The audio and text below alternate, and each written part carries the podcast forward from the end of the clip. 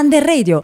Buongiorno a tutti, sono uno studente del liceo scientifico Farnesina, ho 16 anni e insieme ai miei compagni esporremo un tema molto importante, quello dell'amore. Forse la parola più bella di tutti, ma in alcuni casi anche la più brutta per quanto possa farci soffrire o non ci faccia sentire apprezzati o accettati sia dagli altri che da noi stessi.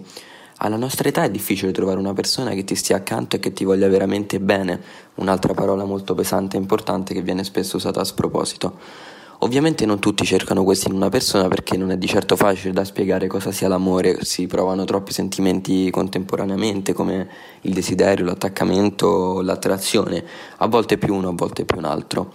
L'amore però è molto più di quello che crediamo, infatti noi pensiamo di essere innamorati di una ragazza o di un ragazzo quando vediamo in lei o in lui qualcosa che può soddisfare tutti i propri bisogni fisici ed emotivi ma, mm, ma questo non è amore per l'altra persona, è più amore per i propri bisogni e quindi per se stessi.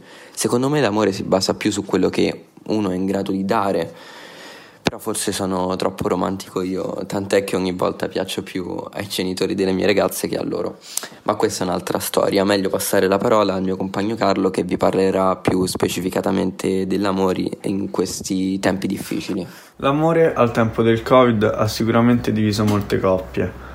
Sicuramente per un adolescente è brutto separarsi dal proprio amore, ma per una persona sposata che magari vive anche insieme alla propria metà, per rispondere a queste domande abbiamo intervistato la nonna di un nostro compagno.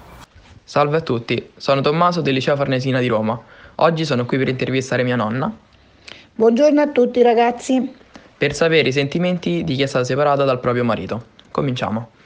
Da quanto siete sposati? Da circa 58 anni. Che cosa è successo al nonno? Il nonno purtroppo è stato ricoverato in codice rosso per un'emorragia cerebrale. È la prima volta che succede? No, è la seconda volta.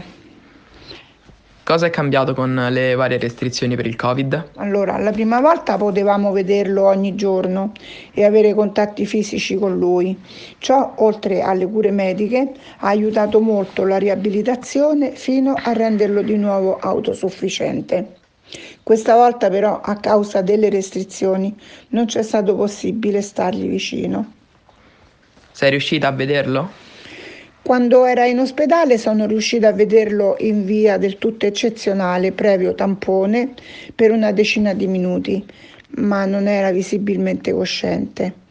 Da quando è stato trasferito nella clinica per la riabilitazione, siamo riusciti a vederlo in videochiamata almeno una volta a settimana, ma a causa dell'emorragia ha perso l'uso della parola e della cognizione e in più ha paralizzata la parte destra del corpo.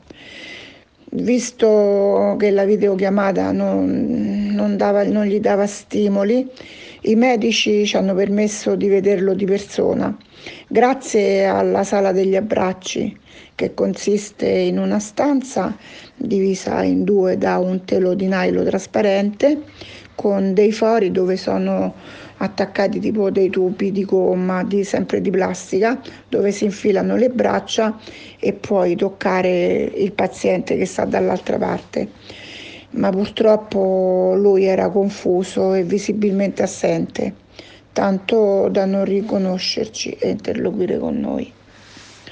È stata un'esperienza straziante che non auguro a nessuno di provare. Hai paura che il Covid possa portarti via nonno? Sì, perché essendo già debole potrebbe contagiarsi più facilmente. E parlando però dell'amore, che è il tema principale, il tuo amore verso di lui è cambiato? Cambiato, cambiato no, se possibile, anzi sicuramente è aumentato. In più, oltre all'amore, vederlo in queste condizioni fa tanta tenerezza e sento proprio il bisogno di stringerlo per dargli forza e spero che questo sia al più presto possibile. Ok, perfetto, con questo abbiamo finito. Grazie nonna per averci concesso questa intervista. Grazie a voi che mi avete dato ascolto per qualche minuto e avete sentito le mie problematiche. Grazie. Spero che questo messaggio sia stato d'aiuto per comprendere questa situazione difficile. Ci lascio la parola ai miei compagni. Ora sentirete la canzone Romeo and Juliet di Dire Straits del 1980, ispirata al celebre dramma dei due amanti di Verona.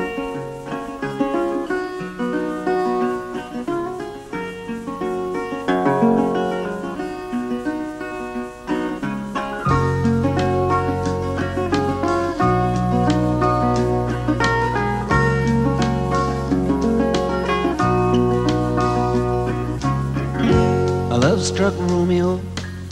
Sing the streets a serenade Laying everybody low With a love song that he made. Find the streetlight Steps out of the shade. Says something like You and me, babe, how about it?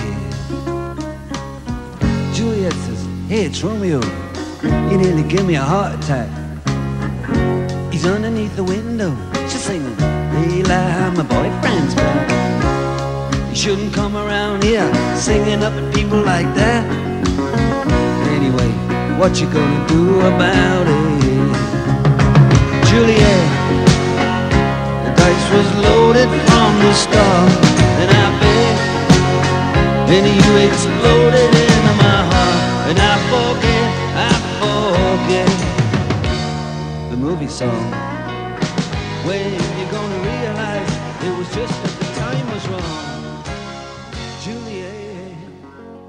Ciao, sono Emanuele e secondo me l'amore nella storia della letteratura ha un ruolo fondamentale.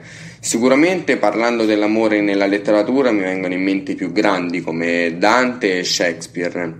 Per me Dante è un esempio calzante dell'amore nella letteratura perché eh, l'amore ha un ruolo fondamentale sia nelle sue poesie che nella sua vita. Infatti lui parla dell'amore per Beatrice nella vita nuova, dove individua fino a tre livelli dell'amore, e, mm, amare per ricevere qualcosa in cambio, quindi per lui è il saluto di Beatrice, poi amare eh, per il gusto di farlo, quindi perché lo rende felice, perché ti rende felice, e infine un amore mistico, quindi un amore spirituale, angelico.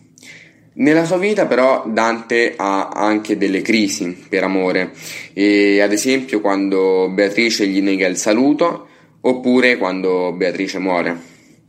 Poi abbiamo ovviamente anche Shakespeare con l'esempio di Romeo e Giulietta eh, che parla di questi due giovani che si amano follemente ma non riescono a riuscire a coronare questo loro sogno per l'opposizione delle due famiglie. E il loro infatti è un amore ideale, un amore quasi perfetto se non fosse che è tragico perché non riesce appunto a concludersi e a ricevere eh, un finale. Quindi, come già detto in precedenza, Dante ha delle crisi per amore, quindi quando ad esempio Beatrice gli nega il saluto o quando Beatrice muore. Shakespeare ha delle crisi in amore perché parla di un amore tragico, quindi di un amore che non riesce a concludersi, di un amore che non riesce a finire.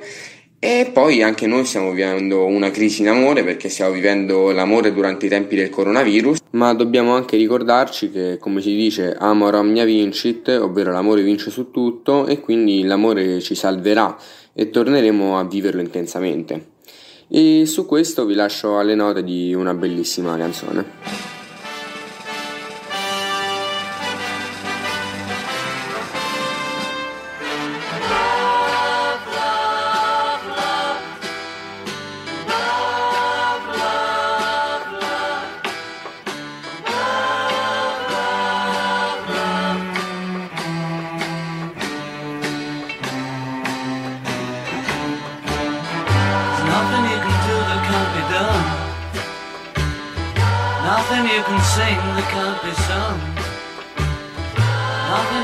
Say, but you can learn how to play the game.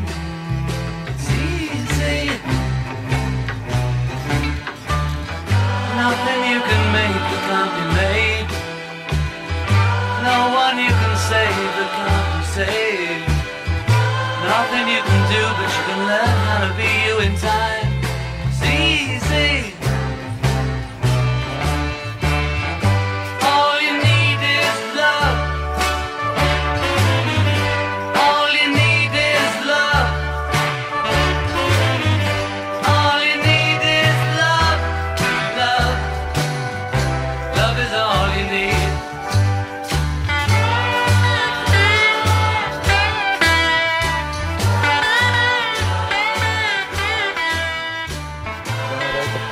sentito è All You Need Is Love dei Beatles, composta nel 1967.